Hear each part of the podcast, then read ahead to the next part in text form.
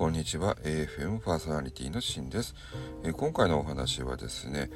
ボキャブラリーを増やすなら心に留まった言葉はメモするというお話です。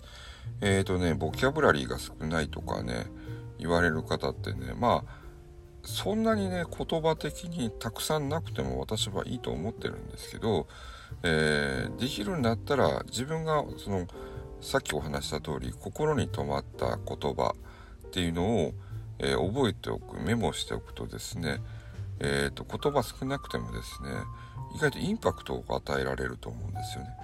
ボキャブラリーがなくても心に残る自分が心に残った言葉を相手に伝えたりとかすると意外とねいい反応だったりとかするんですよ。ああこの人いい言葉選ぶよねっていう感じで別にボボキャブラリーの数ではなくって言葉のチョイスが上手だったらですねやっぱり、えー、ボキャブラリーを上回れるっていう感じもしますんでね。なのでえっ、ー、とねまあそんなにいっぱいはなくても私はいいと思います。少し本当に自分の中にに引っかかった言葉を残しておけばいいんじゃないかなと思います。ちなみに私はですね生きてるだけで丸儲けってやつとですね、えー、死ぬ以外はかすり傷っていう言葉と、えー、死ぬことも幸せっていう言葉が私は最近はこの3つが好きかなと思ってます、まあ、最後のね死ぬことも幸せって言葉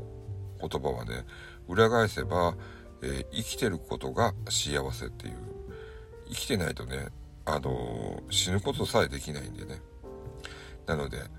やっぱりいろんな意味で言葉っていうのは大事なんで人にですねちょっと逆にこちらから人に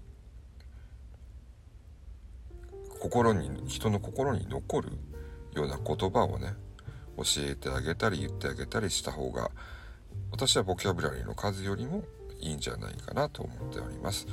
えー、ということで今回のお話はボキャブラリーを増やすなら心に留まった言葉をメモするというお話でした。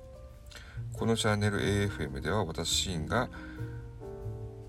えー、好き勝手お話しするチャンネルになっております。えー、チャンネル登録、いいね評価、コメント、えー、あとはレターかな？レターはあまりもらわないけどね え